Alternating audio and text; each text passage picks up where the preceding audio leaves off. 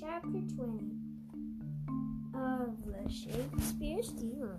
So here I go.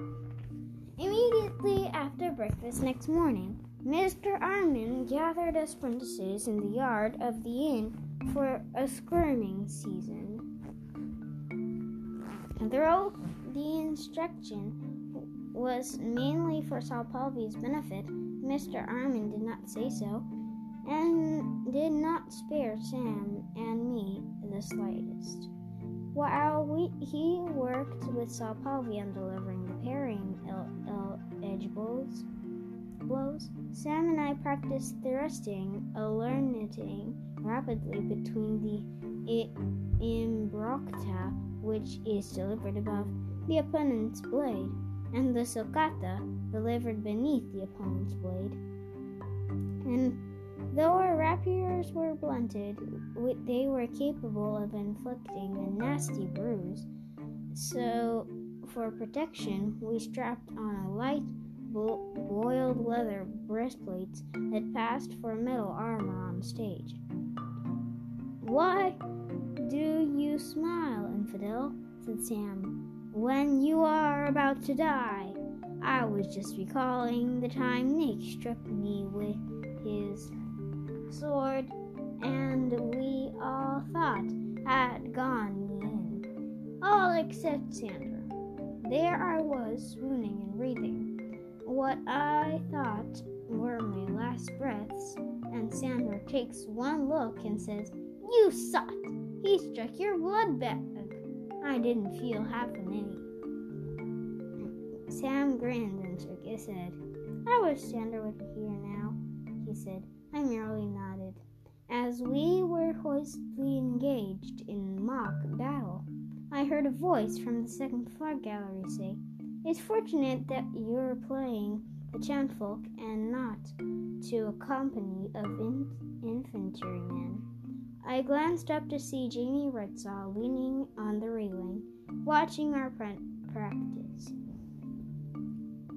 Mr. Armin and Sal Pavy left off swiping at one another.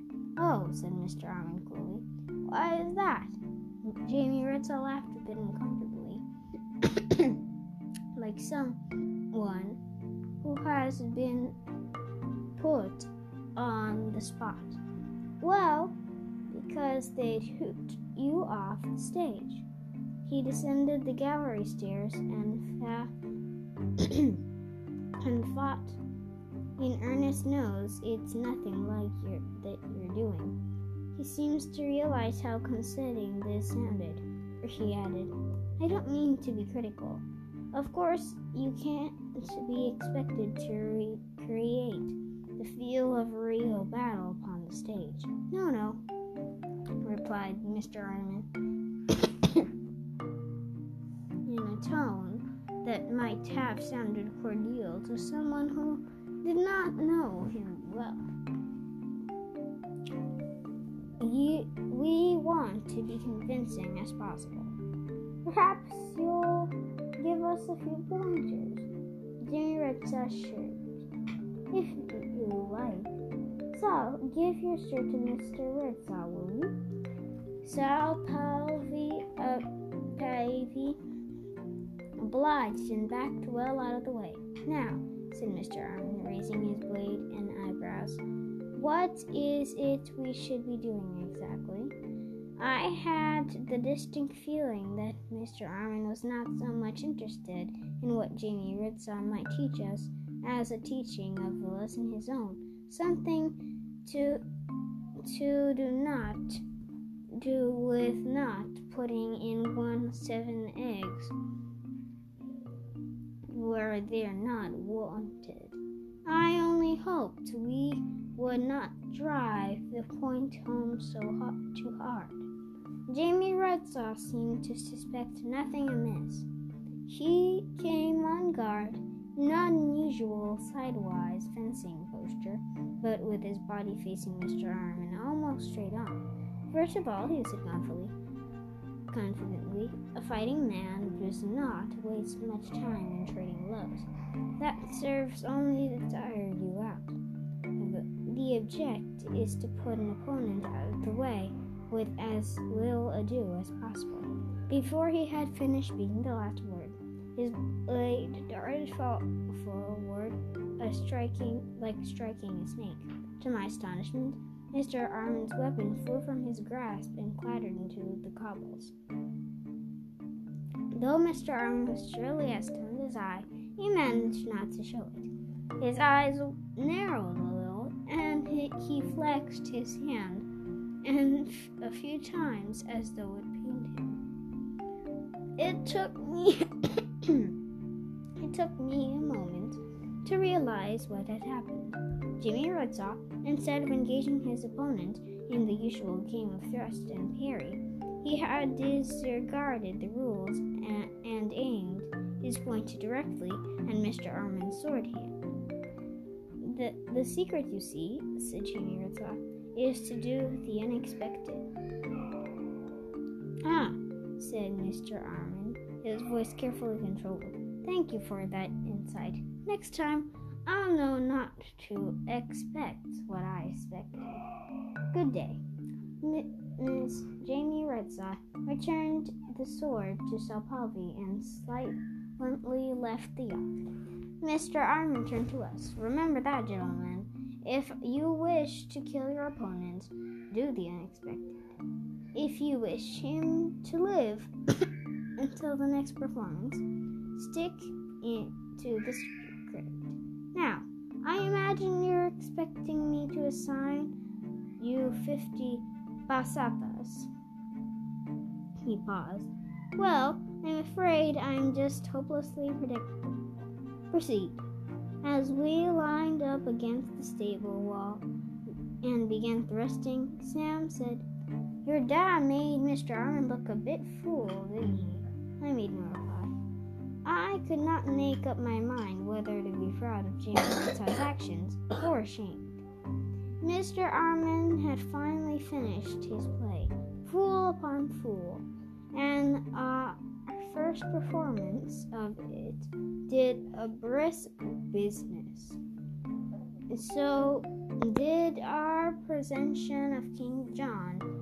So our presentation of King John in the afternoon. When Jamie Redshaw uh, brought the box to the chairs, this sh- his shoulders were sagging under the weight.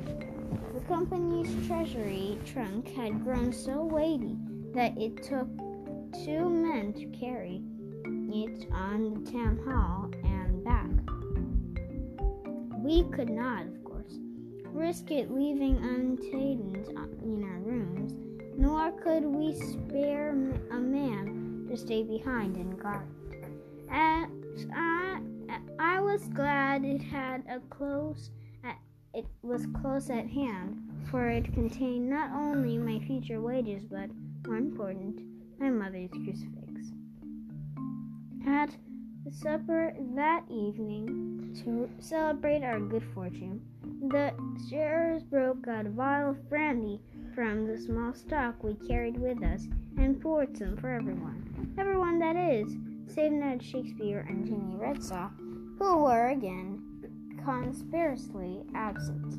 I checked the com- common sleeping room, but without any real hope they would be there. They were not. As I started for the stairs, came pounded up them and dragged me back into the sleeping room. What's the matter? I demanded. I just overheard Sal Pavy pa- Pavy telling Mr. Armin he saw your father flinching money from the box. He says he arrived late for this afternoon's performance after entrance doors were opened, and he noticed your dad dropping pennies in his purse instead of the ga- in the gathering box. The devil take him! I cried. As lying. Why would I lie? Sam shrugged. To take trouble for you? Trouble for me. But why? I've not to win.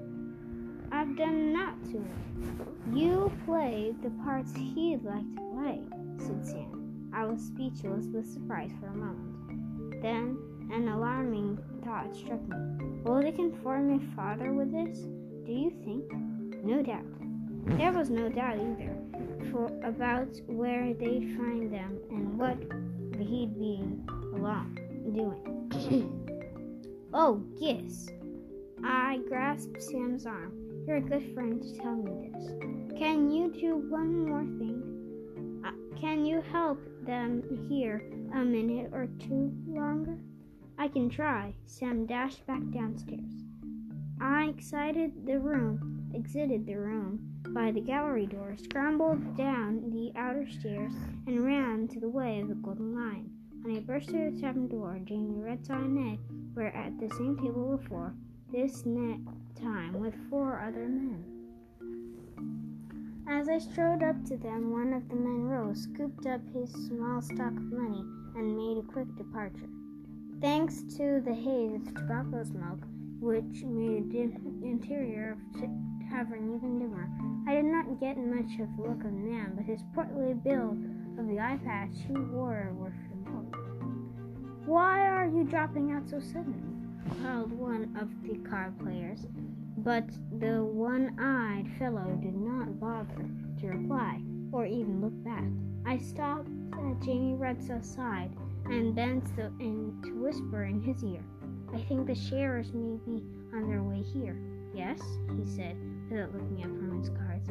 I don't want them to find you're gambling, I said urgently. Why not?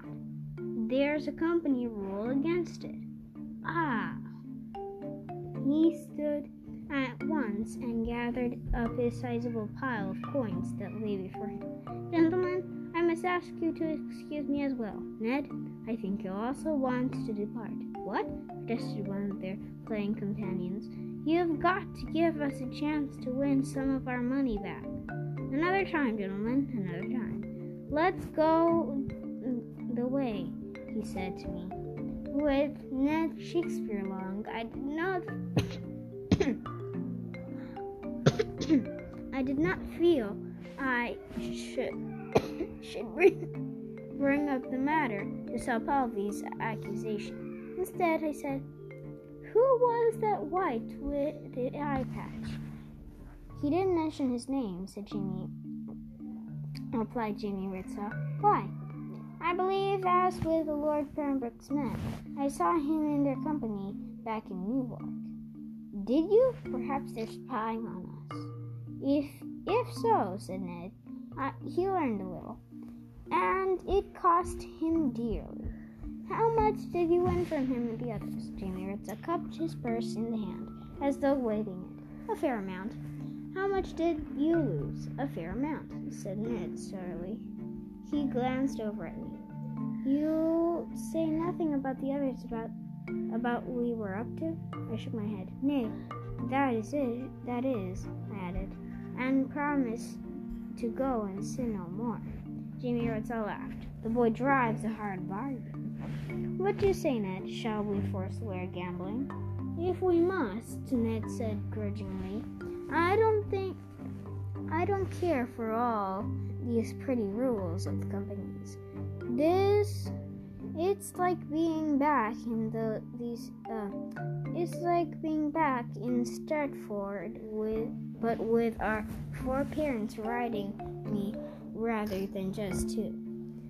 When we reached the inn, Ned went inside, but I held Jamie Redshaw back. I I don't mean to pry, but you told me last night you've been cleaned out. And I was. Then what? I mean, where where did you I, I get the money to wager tonight? I. He raised his walking stick. For a moment, I feared he meant to strike me with it for my impudence, and from the old habit, I ducked my head. But he only tossed it slightly into the air and caught it again. I wagered this. In truth, I've made far more used it than gambling stake, and then as a sword. I laughed more with a relief than amusement. I was right then. I was lying. Who? Sal Pavy. Uh, accused of taking money from the box. The little weasel. He needs a sound of thrashing. Nay, nay, Let it pass, please. Let it pass. He's insulting my honor. Aye, but it's not worth stirring up trouble in the company over it. Not worth it? Jamie Redshaw shook his head. If you think that, you have a good deal to learn about importance of honor. No doubt. But I can a lot already about the about the importance of keeping peace with the company. When you need to teach it to your friend Master Pat Pavy, as no friend of mine, but I wish him to be, an, but I don't wish him to be an enemy either. There is no middle ground. You can't count a man your friend. What then you must count him your enemy. I stared at him, trying to read his face in the dark. You truly believe that? I've had to, he said, in order to survive. In battle, you mean? But this is not an ordinary life, surely. He lets the walking stick drop to his side, and its metal tip clanged in the cobbles. All the life is battle. When we entered the main room of the inn, Mr. Armin still sat at our table with a pint of ale in his hands. He glanced up at me. Mr. Shakespeare's waiting for you, he said. Mr. Redshaw, I'd like to have a word for you. As I headed uh, for the stairs, I caught Jamie Redshaw's eye and gave him a pleading glance that that said, Please don't make trouble for me. So that was chapter 20. Bye, guys. See you later. See you later. See you later. See you. See you later. Bye, guys.